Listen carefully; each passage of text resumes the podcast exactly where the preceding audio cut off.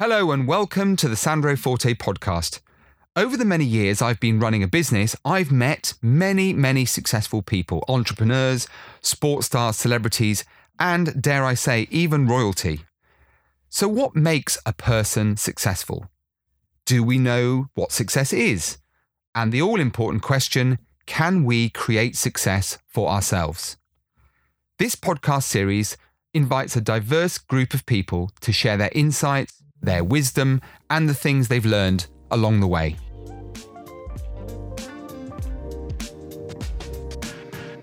My guest today is the definition of a serial winner. Crowned world champion a mind boggling nine times. You did hear that right, nine times. Emma Wiggs, MBE, let's not forget the MBE, we're going to find out all about that as well, is the most decorated female para canoeist at the Paralympic Games of all time. In achieving so many incredible things, Emma also shares her story and her path to becoming world champion, explaining how managing and harnessing your strengths as a team or individual can define your success. Emma, well, what can I say? We've got sport in common, but that's about where it. Start, not not at all. Not not at all. It's a pleasure to to be chatting to you today. You have got more more talent in one oar than I have in my whole body. Um, but I but I'm fascinated to hear about this incredible journey um, because it, it, it's not just canoeing that you've excelled at in your in your career uh, in your in your life, and we'll explore uh, uh, those in more detail. But for those people, unless of course they've been living under a stone and wouldn't have heard of your name, but for those who know something about sport, um, just a little bit of background on your journey through life, if you would. Yeah, absolutely. So I think probably to set the scene, um, you mentioned that I'm a Paralympic athlete, but I haven't always been disabled. So I actually was able bodied until the age of 18. You know, and one of those classic, I guess those classic annoying people at school that were good at good at any sport that they that they tried. I've got a twin brother and an older sister, so we were always outdoors doing whatever sport we could do. And and particularly, I can remember when we were doing our GCSEs, we were supposed to be revising at home, but we were just play basically playing cricket in the garden. And we used to run back to the books just in time for mum to get home from work. So sport was a massive part of my life. And I knew that I wanted to be a PE teacher because I kind of thought they're the coolest teachers, aren't they? Because they wear shorts and sunglasses all year round. So I thought I'll get myself a, I get myself a slice of that. And wanted to to go to university but decided to have a bit of a break before going from education to education. So announced uh, to my deputy head that i was going to have a gap year which in 1998 wasn't terribly the done thing. And she tried to say you know but anything could happen um, I think you should go straight to university. And I said, no, no, no, nonsense. It'll be fine. I'm going to Australia and I'm going to work on a farm for six months. And then I'm going to travel and I guess kind of do all the things you can do when you're 18 on the other side of the world to your parents. Um, so that was the big plan, Sandro. And unfortunately, six weeks into that kind of adventure, um, I contracted a virus while I was working on this farm. No idea where from, uh, and it paralyzed me in my arms and my legs overnight. So um, I guess I don't know. I think I think life's about moments, isn't it? And uh, I think that was a moment where clearly my life changed. But in any moment, you've got a choice, haven't you, about how you respond and and what you choose to do. And and as an 18 year old whose life changed quite dramatically, I'm I'm really proud actually to sit here today quite a few years further on. We won't necessarily count them, but it's definitely more than 22. Um, and uh, and and be sitting here, you know, like like you kindly said in your intro, with you know some performances that I'm really proud of, and having achieved things that I just never dreamt were possible. Some performances uh, of all the humbling comments uh, and and the modest comments, that, that's that's right up there with the best of them, Emma. Um, so uh, you you talk of your uh, your love of sport um, was was that because of uh, brother, sister, the family environment? Is it is it something that I mean? Did they all participate in sport? Was it something you were immersed in from a very young age, or was it something that developed? Yeah, I think always immersed in it, always, always outdoors, always, uh, whether it was just to get us out of the house or not, I'm not sure, but we always had dogs. We were always in the outdoors and, and sport was just always a massive part of, of all of our lives growing up. And, and I think for me, I realized probably, you know, as, an, as a teenager that sport had this incredible power to shape you and to give you experiences and opportunities to, to be more than just, you know another person on the planet. And i think it was it was the things i learned through sport and the friendships that i made that that really kind of set this fire inside me that sport was an incredible thing. And and that's why it still baffles me now to sit here and say that after i became disabled it took me 12 years to find paralympic sport. And it baffles me and it kind of embarrasses me i think that it, that it took me that long. And i think probably one of the, the biggest progresses is that Paralympic sport is now forefront and center. If someone has a, a life changing injury or accident, Paralympic sport is right there. And that's a huge advance in, in where we were in the 1990s. And, and I was aware of the Paralympic Games, but I just didn't ever think, you know, I could do it. And, and 12 years is, is three is three Paralympic cycles. So I could be sitting here, you know, with slightly more experience behind me. But I don't regret it, but it was it's still a confusion to me that it took me that long. You, um, you know, you were a very good hockey player, weren't you? Uh, before you went to Australia, uh, and then many people won't know this about you.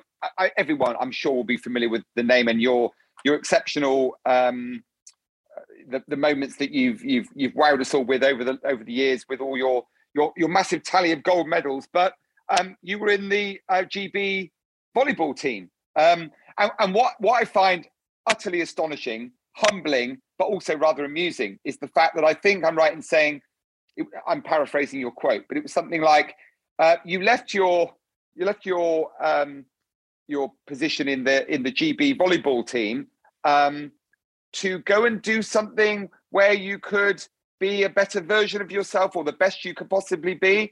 As in, you know, the GB volleyball team wasn't quite good enough no, I know that sounds terrible, doesn't it? And uh, yeah, I think I think that might be. Um, yeah, I think what I actually meant was so. So the volleyball came about um, in the run up to London. So there was uh, a talent identification day. So basically, the British Paralympic Association believed that there were people in this country that had disabilities that were not um, unleashing their sporting potential. And London 2012 gave us a platform to, to do that, being a host a host nation for the games. So they ran these days where they looked for people with disabilities that might have sporting talent and then aimed to turn them into Paralympians in the two years leading up to London. So that's how I found Paralympic sport and that's how I found the volleyball. And it was like a, again, it was a moment, I guess. It was like a light bulb went on in my head as I was you know, throwing myself around the floor of this skanky sports hall in Guildford somewhere, you know, playing this sport that I'd never never played before, and it was oh wow this is what i've been missing. This is sport you know i'm sweaty i'm dirty you know like i'm pushing people out the way and and uh, it was like wow this is this is what i've been missing. So the volleyball took me on that journey and i'll always be forever grateful to to to the sport and to the team that we that we shared that experience at london. Um, but it was just, it was a challenge Sandro. it was it was a real challenge. We were thrown together because we shared two things. We were female and we had a disability. And you know when you throw a team together you you need to to share more than just two things. And, and it was a it was a really tough journey for all of us to try and learn a new sport and be be competitive with the best teams in the world. And um, I don't think we quite did that in in London although it was an incredible experience. So yeah I wanted to to see whether I could I guess use the bits that work to to, to perform at a, a different level. Um, and to do that, that was going to mean changing sport. So I chose canoeing, uh, or they chose me probably. But it was like, I don't know whether I thought they were similar, but they're really not. yeah, I, I, think I can help you out with that one. I'm not sure that they are, to be honest. But um, so how, do, how on earth does this whole thing come about? You know, you go from from volleyball well, it doesn't really matter what you came from but why why canoeing of all things? Yeah i think it's so it's a bit like a transfer market after a games you know paralympic sport is still emerging um, although it's much better than it was it's still it's still a growing area. And i think people sometimes go into a sport without knowing that actually they could be doing better in a different sport. So there's a, a kind of an awareness piece. And after a Paralympic Games, it's like prime transfer market time. And, and sports come and um, approach you, and you can approach sports and say, you know, I fancy having a go. Do these bits that work fit with your sport? Do I classify? You know, what do you think? And and I spoke to a few sports, and, and canoeing was one of them. And it just so happened that the the testing day up in Nottingham came before the other sports, and I uh, didn't fall out, so that ticked a box. I didn't mind what my hair looked like in the wind of of Nottingham, and and I laid down a time that was, um, you know, they were quite impressed with. So they sat me down and said, uh, I guess they kind of sold me this dream of we think you could go to Rio and and win a medal, and I just thought they're just they're just being nice because that's what people do to people in wheelchairs, isn't it? They're just nice to them, and I just thought this is bonkers, and but it was enough of a carrot to to there was something in the eye of the team leader that was just enough of a a carrot for me to think oh, I can't say no to this and I've got to give it a go. Wow, that is amazing. I've got I, we've been asked a number of questions ahead of this podcast and I've got two burning ones for you. The first one is is I guess fairly obvious. Um, and that is, you know, Paralympic champion nine times.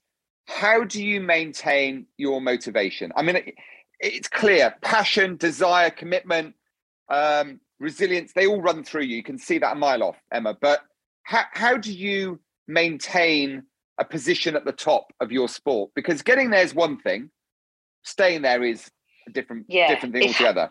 It's it's hard and it's getting getting harder um, you know, I, I turned 41 uh, just before the Tokyo Paralympic Games, so I'm certainly not in the prime of my of my career. So it's certainly taking more to to try and stay there. But you know, that's the evolution of sport, and I'm so proud that actually, you know, there are younger you know talented athletes coming through the squad that are going to knock me off the top. And and hopefully they're here because of what they've seen me do. And, and i can help you know help them along their journey as well. But i think you know, my biggest thing has always been probably probably before disability as well, but definitely after disability. I don't want to never take an opportunity. And I think when you can find some belief in yourself to give it a go, you don't have to believe that you're going to be successful because actually, I've never believed I was going to be successful. When I was undefeated for six years, as world champion, I never, I never ever once lined up thinking I was going to win a race. It used to drive my coach mad. But uh, so there's a difference between believing you're going to be successful and believing you can give it everything you've you've got. And I think for me, um, maybe part of it is is about proving people wrong. You know, really, my story, the way it the way it was written was you're going to get really ill you know you're gonna you're gonna have two thirds of your body left that works and um, probably gonna have to be looked after for the rest of your life. Those, those were the words of, of the consultant you know at one point was you know you think you need to be re- realistic you're going to need to be looked after. And and i just wasn't prepared to accept that. So i wanted to take the opportunities and i think that's how i approach every day now um, that i don't want to have regrets and i want to to i feel it's such a privilege to do what we do. I don't want to waste that opportunity. And you know, if I stay in bed, the others are going to get faster than me, and and that'll be that. So, you know, that's really what kind of drives me on, and and I just think we're so lucky to have staff and and and and world class practitioners that that are so passionate about not only coaching and delivering their best, but learning about the different disabilities. You know, parasport is a minefield. It's not just as simple as you, you write a coaching plan and all your athletes do it because some of your athletes haven't got any legs or some of your athletes haven't they've got one leg or they might you know might not have much core function. So it's so diverse and it's just such a privilege to to be doing it. Yeah well well said. Um, and and very um, i love i love your perspective of things you know uh, endeavoring to be the best version of yourself rather than uh, to the uh, to the dismay of your coach trying to always think about you know winning a race in this particular instance. The second question that i alluded to was one again that we've been asked many times by people say, you know, please ask Emma this question, and that is, um, you know, loads of setbacks. The most obvious one starting in Australia that that defines, uh, you know, part of the rest of your life, but doesn't define you clearly. Um, but how do you? And, and this is a very trite question, but how do you deal with setbacks? And I don't just mean the day when you discovered that your world was going to change, but you know, the the the, the days, the times where you know you don't feel up to it, you don't feel motivated, you don't hit your times, you don't qualify, you don't win a race. How do you how do you come back for more each time? Yeah, I think it's it's kind of a glutton for punishment, really. But I think I think it's a really important thing, Sandro and I think it's you know this is what I love about the power of sport because you don't have to be sporty to learn lessons from from sport and th- and this is one of those opportunities is how do we bounce back when something comes and smacks us around the face and that will be different for everybody won't it that could be for somebody you know the red the red light the, the traffic light changes to red just as they're about to go through that could disrupt their whole day. And and, and it's all so individual that i think it's really important to know for ourselves how we can bounce back and how we can we can manage it. And i think for me it's been a bit of a journey of discovery. I think if i'm honest i think the first kind of probably eight years of being uh, a disabled person were probably a bit of um, ignorance and a, and a bit more of denial. Um, you know, I was going to carry on doing what I'm doing and, and I'll be fine. Um, and then I had a, a, wrist injury in 2018. So by that point, I was Paralympic champion. I was um, seven times world champion. And two weeks before the world champs, I um, dislocated a bone in my wrist and, and, ruptured some ligaments. So, you know, not a massive injury, but a significant one for a canoeist. Um, and it was the first time in my life I felt disabled. So it was 20 years after I became disabled, but it was the first time that I ever really felt disabled. And, and it was such a, a derailing um, moment that it was it required a huge amount of learning and, and honesty about how I how I was as a person, what I was, what I had become, because I had become Emma Wiggs, the canoeist, you know, and therefore, if Emma Wiggs wasn't a canoeist, what was she? So that you know, quite a dangerous place. But again, something that probably all of us can can relate to.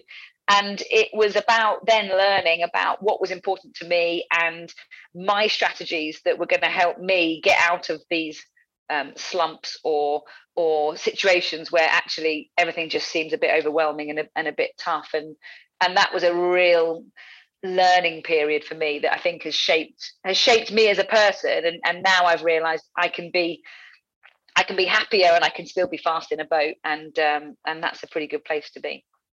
I tried an Eskimo roll once. It didn't. It didn't end well, and that was the last time I ever went you want to, yeah, you want to try us. We, so we stay on the top of the water, so we don't have to do any of that nonsense. But it's um, any, any any really scary moments along the way. Um, I think yeah, probably probably that whole eight eight nine month period after my wrist was was pretty scary because it did feel out of control. Um, you know, my uh, probably my mental health felt a bit out of control. My my I felt out of control, and I think we all, as humans, we crave control, don't we? And I think the biggest learning I've had over my time as a as an athlete is you've got to control the controllables and not worry about the other stuff you know it's it is such a an empowering thing to think right i've got this much energy and i'm going to use this in this way in a positive way for me to progress me to where i'm going. I'm not going to worry about the small stuff. I'm not going to worry about things that are out of my control.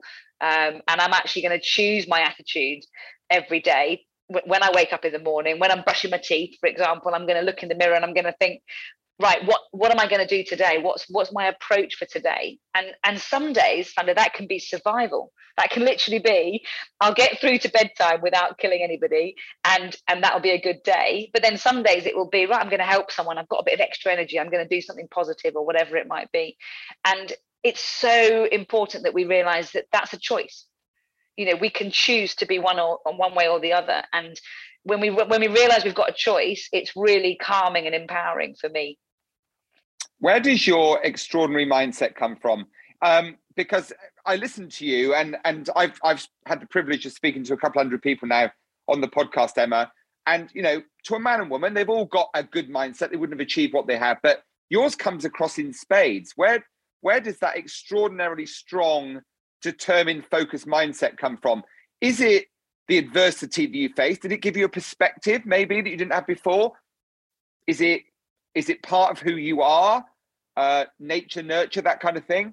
Where, where does it come from? Yeah, it's an interesting one because I think you know when you're a para athlete, there's always this um, this kind of impression that there's a story that you've come with because we can't get away from the fact that most of us have got a story, you know, something that's happened to us, and therefore there's a perception that you know you, have overcome everything and you're very brave and you're very inspirational and all the rest of it. And actually i think anybody in our position would have done the same thing potentially. And i think it's just it's then drawing on what you've got around you. So i'm i've just been really fortunate i think to have solid family solid friends and and really solid support that have always always had my back um, and I think even even the times where you where, you know where I could potentially think I'm pretty hopeless and, and pretty useless, um, they're they're always there to to kind of remind you and and give you that that strength and that support. And I think you know it's just a, it's a learning progress process, and I think I'm still learning at 41 how to be a better version of me, and I think that's just bloody brilliant you know that we can still be learning little things that will make us uh, nicer to be around or or a better friend or a better wife or whatever it might be uh, you know a better athlete better faster boats whatever it might be. And, and i just think it's it's having that that hunger to to want to learn and to to want to seek to be more than just one feeling or one emotion. Mm. you talk about your support network uh, family friends and so on. Do you think it's more challenging competing individually or as part of a team? Yeah, I often get asked that. You know, you, you were a team player before you were disabled with hockey and, and you went into the volleyball, which is team sport. You know, how are you coping in an individual sport? And I just honestly have to say, yes, we sit in our boats on our own. Like that in the Paralympic para canoe, there's only single single crewed boats. But I have never been part of a stronger team. And, you know, that is because we share we share the same values we've agreed to the same behaviors we're, we're, we're all aiming towards the same thing. So the best example of that is you know in tokyo there was only ever going to be nine spots for british para canoe athletes. Well there were 17 of us that trained six days a week 49 weeks of the year and you know i'm not brilliant at maths but 17 doesn't go into nine nine. So there were going to be people that were disappointed and we were really really um, clear that we wanted the the build up to the games to be a supportive one and one where everyone felt they had something to, to give and something to offer in what everyone thinks of as an individual sport. So we really tried to adopt that kind of succeed as one uh, sort of ethos, I guess, and, and try to those of us that were currently going fast and at the top, we would reach down to pull some of the others up and those of us that the ones that were down there were, were really pushing every day to get faster to drive to drive us on. So you know and i think we've still got work to do on it but because at the end of the day if you miss out on a paralympic games it's it's devastating. Of course it is. And you know i i don't know what that's like because i haven't missed out. You know i'm very fortunate. But i do hope that the people that that didn't make that plane know that they they con- contributed more than anything to the people that had got on that plane. And, and I certainly wouldn't have been the athlete that I was without those teammates that had that had pushed me on. So it's absolutely a team a team sport that that and probably the greatest team I've ever been part of even though it's an individual sport. So it's a bit I'm going to confuse your listeners now. No, that came across loud and clear. My ne- my next question actually while you were talking I was thinking of reflecting on a conversation I had with somebody that we both know uh, Baroness Tanni Grey Thompson one of the most decorated Paralympic uh, athletes of, of British times. And um, she talks about the fact that, you know, because I asked her a question and said, you know, do you feel bitter about, you know, she she went through a similar experience to you. She was able-bodied, then suffered a disability through polio. Uh, but she maintains that there is nothing that a wheelchair can't do that her legs could. And so she doesn't kind of look back. My my question to you, Emma, is do you do you reflect on what might have been, or do you live in this moment and think, but this could never have happened had that had that mystery virus not affected me when I was 18 years old? Yeah, and you know, it was probably one of the most asked questions in the run up to the London Games, which was, you know, do you do you wish if you could choose the Paralympics or being able to walk again, which would you choose? And I just thought it was such a bizarre question because you know it's it's not a thing. Like that, that is a, a part of my life. Probably like Tanni was saying you know this that's done. That's done. And what we need to do is is now you know look at what we've got look at the bits that work and and and use them to the best of our ability. And i i find it so uh, humbling and amazing. And i might even get upset but i'll try and control myself. I find it amazing Sandro that i am fitter stronger and more able as a disabled person than I ever was as an able-bodied person.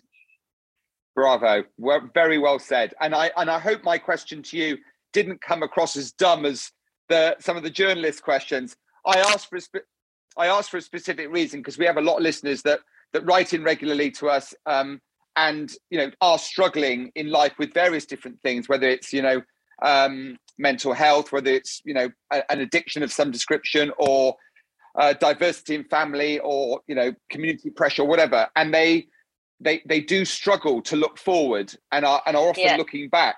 And, and I think that's, and that's and that's what I took from your question. Absolutely. So no, it, it, I wasn't uh, offended at all. I think that's the key, isn't it? That's the key is to is to look right. Okay, I don't like the fact that this happened. I think it's you know, is it fair? No. Is life fair? No. But it's happened, and and what can I now do in this context that I'm now facing? And it's a journey. You know, I said I think I said earlier, it probably took me eight years of denial and thinking I was going to be fine to to then you know cracking on and you know I didn't I didn't get a blue badge for about 10 years because I kind of thought well uh, if I get a blue badge then I really am disabled you know how crazy is that so there's there's a process isn't there there's a and it's different for everybody but I would just urge people to to be kind to yourself to you know I don't think I I don't think I was really kind to myself until this wrist injury 20 years after I I became disabled. And I think if you know if we can be kind to ourselves and realize you know sometimes it's tough and it's and it's not fair and it's and it's not it's not we it's not that we can change it or influence it but what we can do is these these steps or these these next actions and and and be really clear on on what we can do rather than than what we can't uh, i'm not going to ask you what's next in terms of what you're planning to win because that would uh, that would be giving your coach the heads up but um, what what are you uh, what are you planning to do next that involves being the best best version of yourself that you can possibly be? Well, I'm um, so we, we, have been back in training. We had a bit of a break after Tokyo, uh, and then we, I was back in training kind of middle of October, um, and it just kind of took it gently to start with because it's quite an exhausting process, a, a, build up to a games and then a games. Um, so I've taken a bit more time to kind of do other things and and take opportunities to be more than just Emma Wiggs, the canoeist. So I've enjoyed doing doing bits and bobs like that, and and now we are full on in the slog of uh, winter training up in windy Nottingham, um, building towards the World Championships in in August. Um, and I will take it, you know, one year at a time, and and see how the body holds up. And you know, I just think while I'm while I'm enjoying it, and while I'm able to be part of such an incredible team, at British Canoeing, why on earth would I be looking to to hang up that paddle? And and anything else you've got on your horizon, or is it full focus with regard to the World Championships? Yeah, I mean, I think it's challenging because it's only a three-year cycle for for this Paris games. So you know it's it becomes tighter and tighter to try and do other things. But i'm absolutely trying to develop uh, a life for myself after I become an athlete, after I finish being an athlete, because I think, you know, the one thing's for certain is you're never going to be an athlete for forever. Um, so I'm looking at doing some kind of some some extra qualification courses and some experience doing doing bits and bobs of speaking and and working with people in a kind of coaching and, and mentoring type way and, and i'm really enjoying that you know i don't think i'll go back to teaching um, as such but I, I want to try and share some of these these gems that I just feel like, wow, gosh, if I'd known that at the start of my career, you know, that that that volleyball journey would have been smoother and and wow, I could have enjoyed it uh, even more than than I did. Uh, what is what's been the highlight of your career? And I'm sure that's a question you've been asked a million times. But I'm thinking about you know 2017, uh, the Grand Slam in para canoe, which is you know no mean feat. But there was there a, a highlight for you that, that, stood out? I mean, obviously getting your MBE, MBE was you know, yeah, I mean, I think achievement. It's interesting because t- 2017, although it wasn't a games year, it was a massive, a massive year. So it was the MBE, which you know, for me was incredibly humbling. And I think you know, I feel lucky to do this as my job.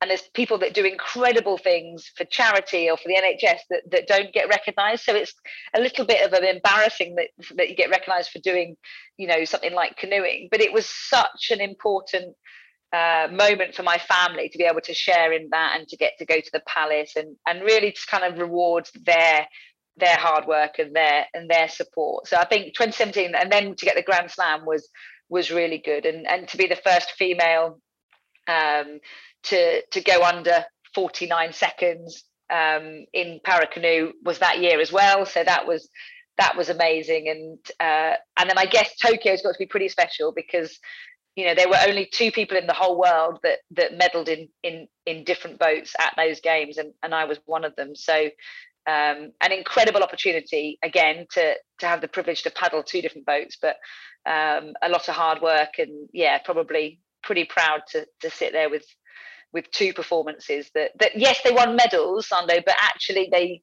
they were more than that. I was I was proud of how I of how I paddled. And that, that was actually my goal going into the games. It wasn't about I'm going to go and win a medal. It was I'm going to paddle and make people proud. And and I did that and and the medals came with it.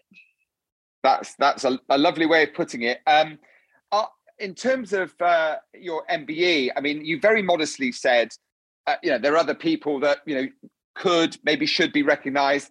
But I, I would put it to you that you've inspired a nation, and, and you know, not just uh, you know, a nation of Brits, but also um, you've acted as a, as a torchbearer for so many Paralympic athletes that that aspire to, you know, uh, find something new for themselves uh, if, if, they've gone on a similar journey to you.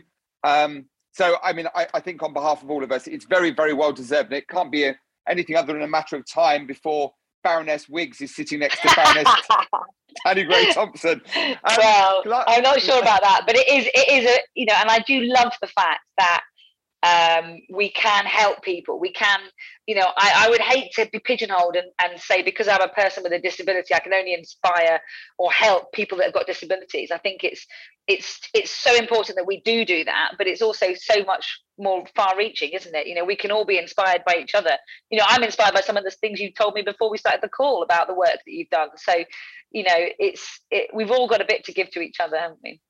And that's exactly why I put the question to you in that way, because you do inspire all of us uh, in terms of your achievements. And I'm I'm a secret canoe lover. I, I always watch canoeing, so uh, I've been following you. I've been following you for a very long time. So I'm kind of I'm I'm kind of a bit uh, a bit starry eyed and a bit um uh a bit in awe in your presence, Emma, because of what you've achieved.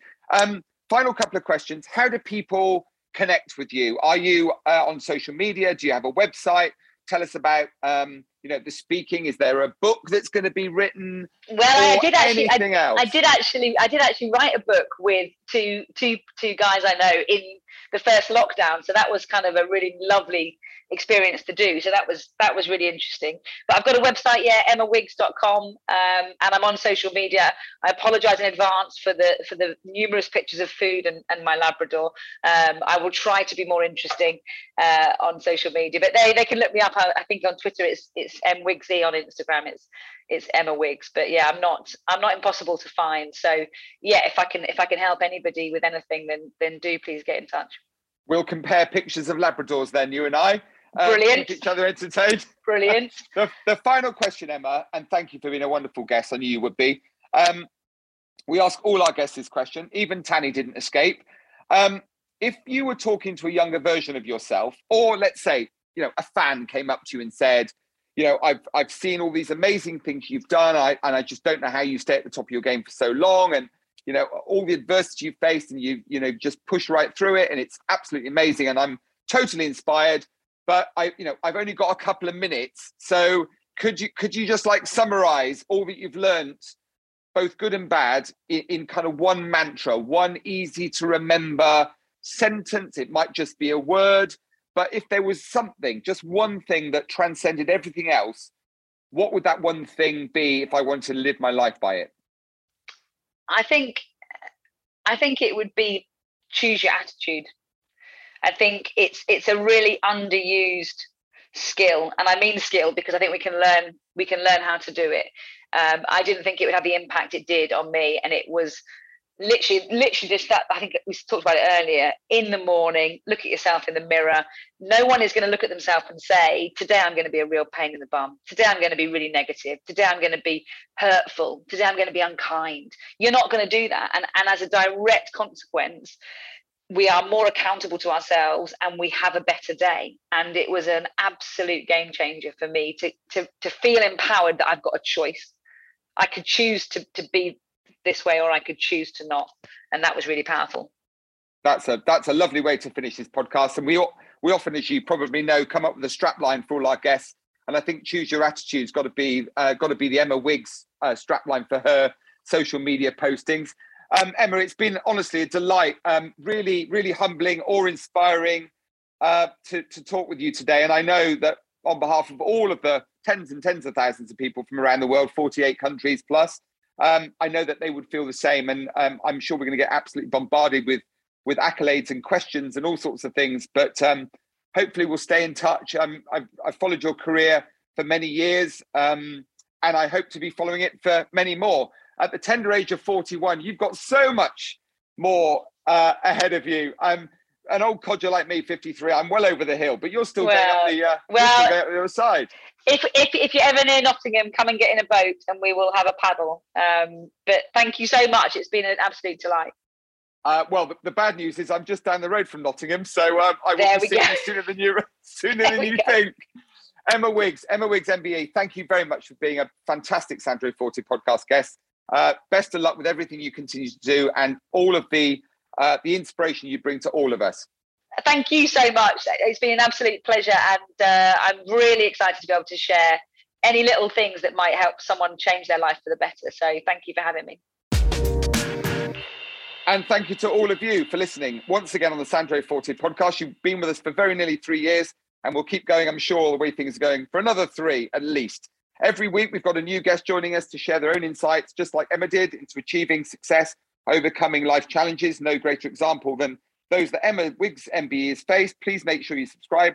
Tell everyone about us. Follow us on uh, social media. And if you want to email us with a question, you can do that. It's hello at sandrospodcast.com or contact Emma directly if you would like to. Remember to connect with me. It's at Sandro40 on Twitter and the real Sandro 40 on Instagram because somebody stole my name once and I still haven't tracked them down. Thank you once again to Emma Wiggs MBE, to everyone listening until this time next week. Have a great week.